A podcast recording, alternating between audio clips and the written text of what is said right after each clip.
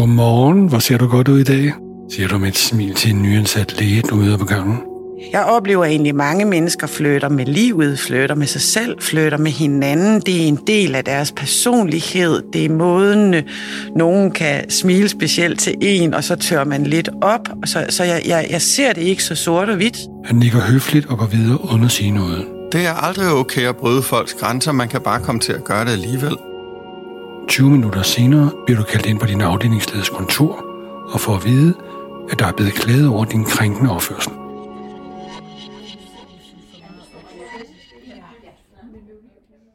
I denne episode af podcasten Svært at tale om på riget stiller vi spørgsmålet, giver det mening at have nul tolerance over for uønsket seksuel opmærksomhed på arbejdspladsen?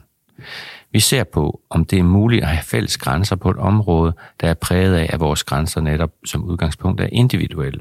Og vi skal diskutere, om det er ønskeligt at forsøge at afseksualisere arbejdspladsen.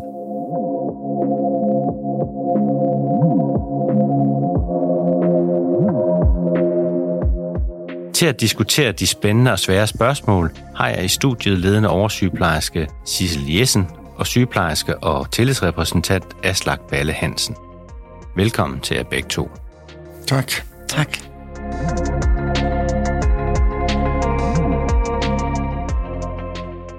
Jeg kunne godt tænke mig at starte med at spørge jer sådan, om det er en god idé at indføre nul tolerance over for uønsket seksuel opmærksomhed. Altså bare kort, ja eller nej. Sissel, hvad tænker du? Ja.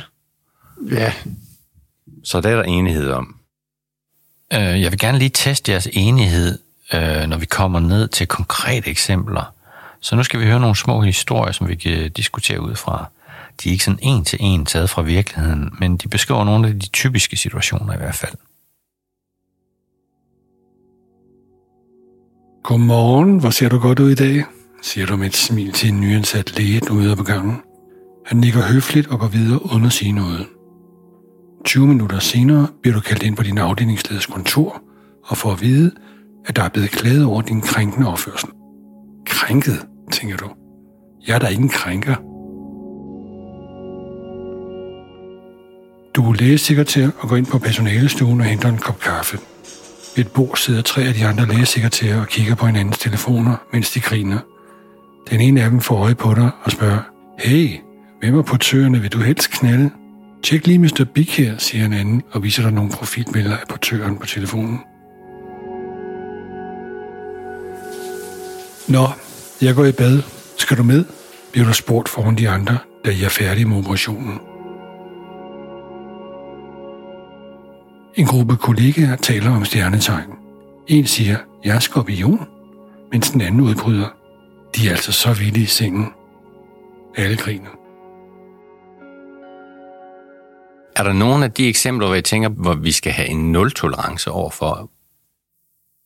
Ja, det synes jeg faktisk. Jeg synes ikke, det er okay at sige, skal du med i bad efter en operation. Det er din kollega, du snakker om, og det er åbenlyst sådan. Men da det, øh, de rent faktisk går i bad sammen, fordi de er to mandlige kolleger, og de har samme omklædningsrum, så synes jeg faktisk, at det er meget, meget, meget upassende. Øh, og jeg synes, det er en nedvurdering af din kollegas emne at referere til hendes køn og seksualitet, lige efter man har lavet et stykke seriøst arbejde. Hvad tænker du, Sissel? Den provokerede mig ikke så meget. Jeg blev ekstremt provokeret af lægesekretærerne, der sidder i en kaffestue, og her bør være en grænse for, hvad det er, man sidder og laver på sin arbejdsplads. Jeg kan sagtens følge dig, Aslak, men jeg tror, at det er rigtig svært at praktisere nul-tolerance i, i praksis. Øh, jeg plejer sådan at tænke lidt på øh, den første gang, jeg læste om, om kommunismen, hvor jeg bare tænkte, hvorfor lever vi ikke sådan alle sammen? Der er ikke noget smukkere end kommunismen i mine øjne i teorien, men i praksis bliver det hurtigt noget meget øh, dikterende, øh, noget møje. Og sådan er det også lidt, men, men nul-tolerance, det kan ikke stå alene.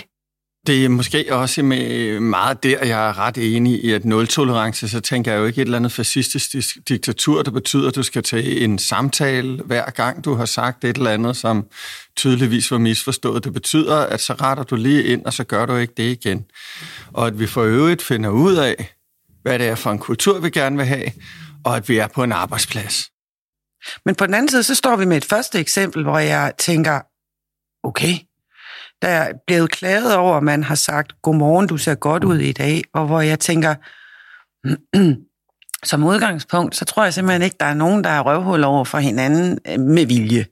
Så i virkeligheden var det måske en måde at forsøge at få vedkommende, der klager, til at føle sig velkommen på, og det bliver modtaget på en helt anderledes måde. Og hvordan, hvordan kommer vi videre derfra, andet end at være nødt til at, at sige, Aslak, jeg kan ikke lide, at du siger til mig, at, at jeg ser godt ud i dag. Ja, det var nok noget med det. Ja. Og det er jo ikke fordi, jeg siger, at man ikke må sige, at du ser godt ud i dag, eller har du lige været til frisøren? Jeg synes faktisk, det er noget, jeg synes er en rigtig fin ting, man gør. Så længe det ikke er det eneste, man også behandler den anden som en faglig kollega.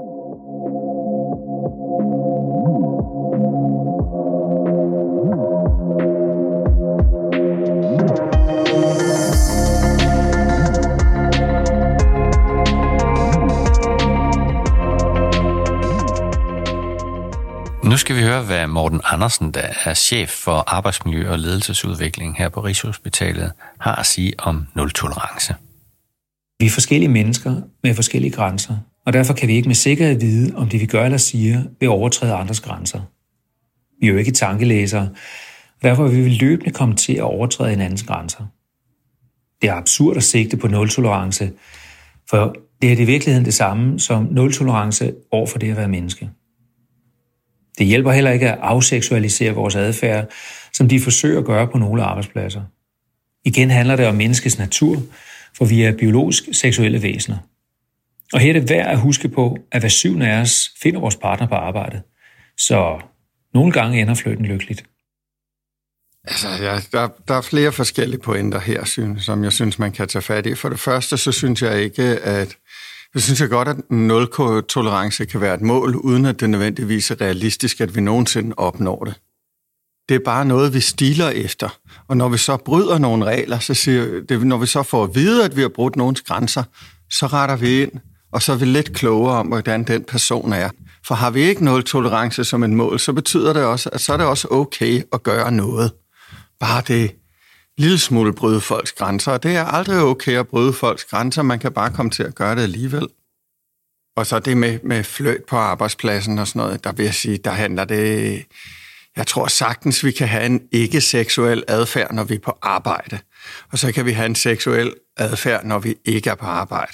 Og synes du, din kollega er sød, så kunne du jo prøve at være interesseret i hendes liv og lytte lidt til hende og snakke lidt med hende på en helt almindelig måde. Jeg tror faktisk, der er mange mænd, der vil have gavn af den øh, strategi også ude i byen. jeg er grundlæggende 120 procent uenig med dig. Er det rigtigt? Ja, fordi du tager flørten som en meget bogstavelig ting. At øh, jeg flørter med dig, fordi jeg gerne vil opnå et kys af dig, øh, eller øh, noget opmærksomhed fra dig, hvor jeg oplever egentlig, at mange mennesker flytter med livet, flytter med sig selv, flytter med hinanden. Det er en del af deres personlighed. Det er måden, nogen kan smile specielt til en, og så tør man lidt op. Så, så jeg, jeg, jeg ser det ikke så sort og hvidt. Det at have fokus på noget så, så svært som, som nul-tolerance af uønsket øh, øh, seksuel opmærksomhed, øh, der øh, vil et af de største succeskriterier for mig i virkeligheden være det her med, jamen vi må gerne tale om det. Øh, men når vi taler om det, så kræver det, at vi taler med hinanden, og ikke om hinanden. Fordi hvis du tager mig på låret, og jeg ikke bryder mig om det, hvad skal, altså, så, så mener jeg, at en af løsningerne ved, at det er okay at sige ting, man ikke kan lide, det er, at jeg siger til dig, ved du, det kan jeg ikke lide. Lad lige være med det. I stedet for, at jeg går til din leder og siger, at Aslak har taget mig på lovet, vil du godt bede ham om at lade være? Jeg er 100% enig i øh, den del. Mm. Altså, der er, det, der er jeg, du er nu måske 120% uenig i det andet, men jeg er i hvert fald 100% enig i det her. Det er da en, den bedste reguleringsordning, kan jeg da også godt se, når vi kommer ud i, hvad bryder ens grænser. Det er da, at man øh, skaber en eller anden, et rum, hvor det er tilladt at sige det. Og det tror jeg måske, at nul-tolerance kan være med til. For så skal man ikke gå og overveje, om det, man lige selv følte, om det bare var mig, der var sart. Og det er nemlig det, man hører rigtig meget. Men noget af det sværeste i hele verden, ikke? det er for de mennesker, som har overskrevet andres grænser, som aldrig har fået det at vide. Og så kommer der pludselig en chef og siger, prøv at høre, du overskrider grænser, og du har gjort det gentagende gange. At sidde i den situation, og aldrig har fået det at vide før, det kan i virkeligheden også være traumatiserende, og det er jo også synd. Men er det ikke også derfor, at det er svært øh, at have den her nul-tolerance? Fordi Jo. uden, hvis vi skal snakke nul-tolerance, så skal vi også snakke om, at over for hvad helt specifikt. Ja. Altså hvis jeg skal navigere i en nul-tolerance, så skal jeg vide, hvad må jeg, hvad må jeg ikke. Ja, men og der er vi jo så tilbage i det her med nul-tolerance i teorien. Når vi sætter os ned og læser om det, jamen så giver det hele mening. I det øjeblik, hvor tingene skal være konkret, så er det, at vi begynder at sige, jamen hvad nu hvis, og så kommer værdiladningerne. Øhm, og det er jo der, det bliver udfordrende. Jeg startede egentlig med at tænke, at da Morten W. siger, at nogle arbejdspladser øh, indfører nul-tolerance og afseksualisering og alt det her, at jeg tænkte, ja, hvad er dit problem i det? Og alligevel så ender det egentlig med, at jeg, jeg er tilbøjelig til at være, være enig i, at det er ikke noget, vi skal skrive ned på et stykke papir. Ja, jeg, jeg, er ikke, jeg, jeg er ikke helt givet op på nul-tolerancen endnu. Og så er der hele det med seksualiseringen af arbejdspladsen. Jeg synes egentlig ikke, man skal sidde og snakke om, hvem af sine kolleger, der er lækre. Jeg har været henvendt både med sygeplejersker, der snakker om, hvilke læger gad vi knalde, hvilke læger gad vi ikke knalde.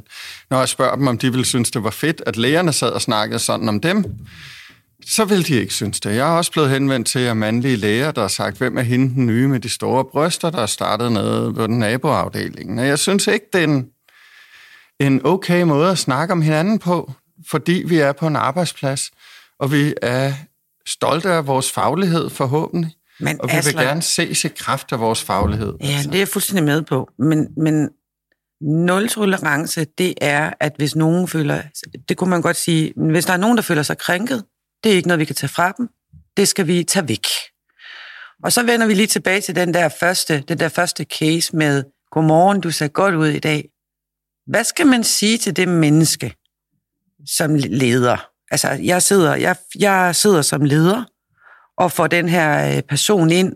Det var en yngre læge. Øh, jeg er blevet krænket. Der var en, der sagde, at jeg så godt ud i dag. Hvad skal man sige til krænkeren? Det skal du holde op med?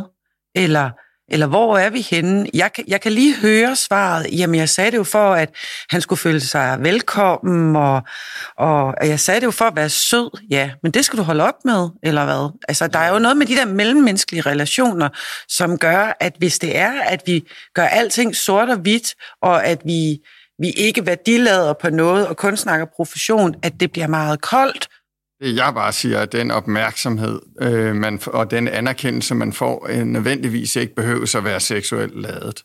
det er jeg enig med dig.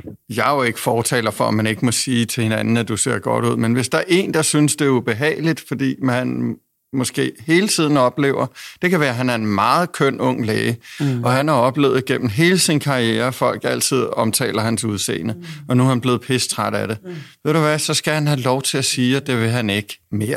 Og det betyder ikke, at vi generelt skal sige, at lave det om til en generel regel på afdelingen. Nu må du aldrig nogensinde sige, at du ser godt ud mere. Det betyder bare, at lad lige være med at kommentere ham på hans udseende, udseende, for det gider han faktisk ikke at høre på mere. Så det, du mener med nul-tolerance, det er i virkeligheden, at man skal lytte til de mennesker, som siger, at deres grænser er overskrevet. Ja, og så skal man selvfølgelig øh, rette ind efter det over for den person, men ikke nødvendigvis ophøje det til en universel regel. Og så skal man lade være med, og det kan jeg ikke understrege nok, så skal man lade være med at være klam lige meget, hvad man gør. Fordi det er rigtig meget af det her, det kan altså undgås, hvis du, undgå, hvis du kommer udenom de mest lumre kommentarer. Altså. Det, det, det skal vi jo så lige have defineret jo. Altså, hvad er klamt? Nej, det kan man jo måske nok ikke. Men jeg synes jo netop, at det er forskellen på at kommentere folk på deres hår eller deres røv.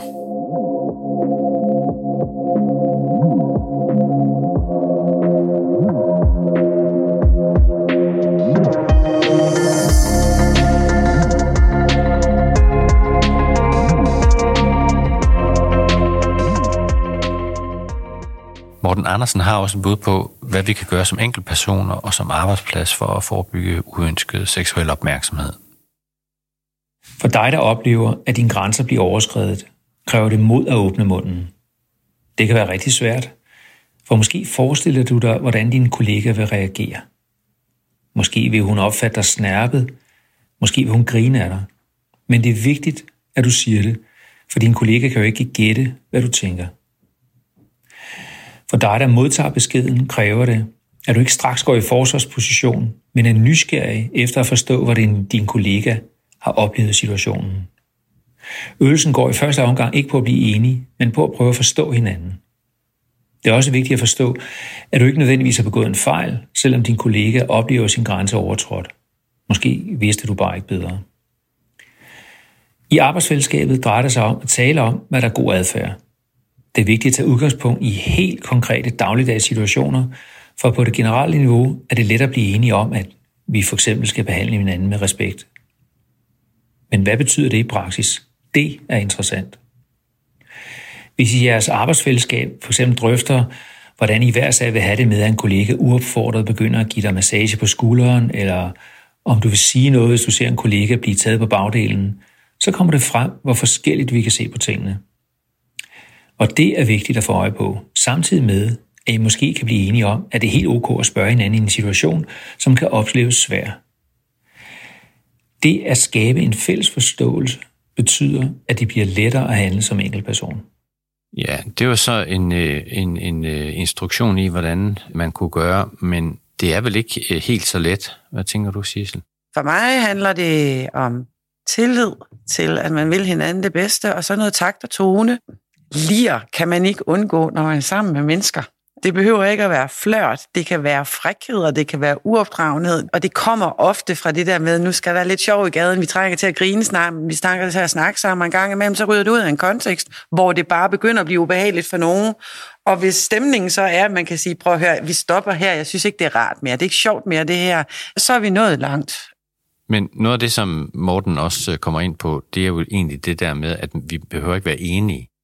Altså det, jeg er bange for, når man siger sådan noget, nå ja, men vi, skal, da, vi, vi kan godt være uenige om det her, og vi skal bare snakke om det og finde ud af, hvordan vi gør. Men det, jeg er lidt bange for, at der, der er sådan en gammel ting, og også meget inde i sygeplejerske, om at man heller ikke skal være for sart. Man skal jo kunne tage lidt af hvert. Det hører man jo også ret tit, når man snakker om sygeplejersker over for patienter, og uønsket opmærksomhed den vej fra.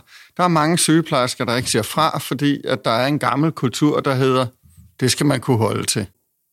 Og den kultur er jeg bange for. Øh, den kan jeg se lidt i opbrud, og det er jeg egentlig rigtig glad for. Jeg tror, det der med at have nul-tolerance som et mål, måske ikke som noget, vi efterlever i et og alt, det er med til at sige, der er ikke noget, du skal holde inde i dig selv, som gør, at du har en dårlig smag i munden, eller går og har det skidt, fordi at du er bange for, at de andre kalder dig sart. Og derfor er nul-tolerance meget fed, fordi det betyder, at så får folk at vide, når det kommer til seksuel ønske, uønsket adfærd, så findes der ikke en sarthedsgrænse. Er du blevet, din grænse blevet brudt, så er du lov til at sige det, uden at blive grinet af.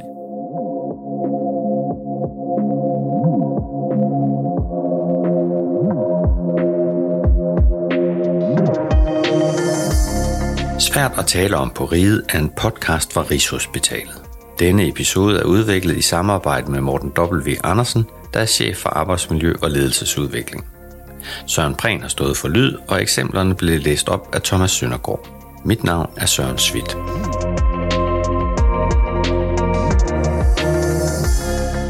Tak til gæsterne i studiet, ledende oversygeplejerske Sissel Jessen fra afdelingen for intensiv behandling i Center for Kræft og Organsygdomme, og sygeplejerske og tillidsrepræsentant Aslak Balle Hansen fra afdelingen for hjertesygdomme.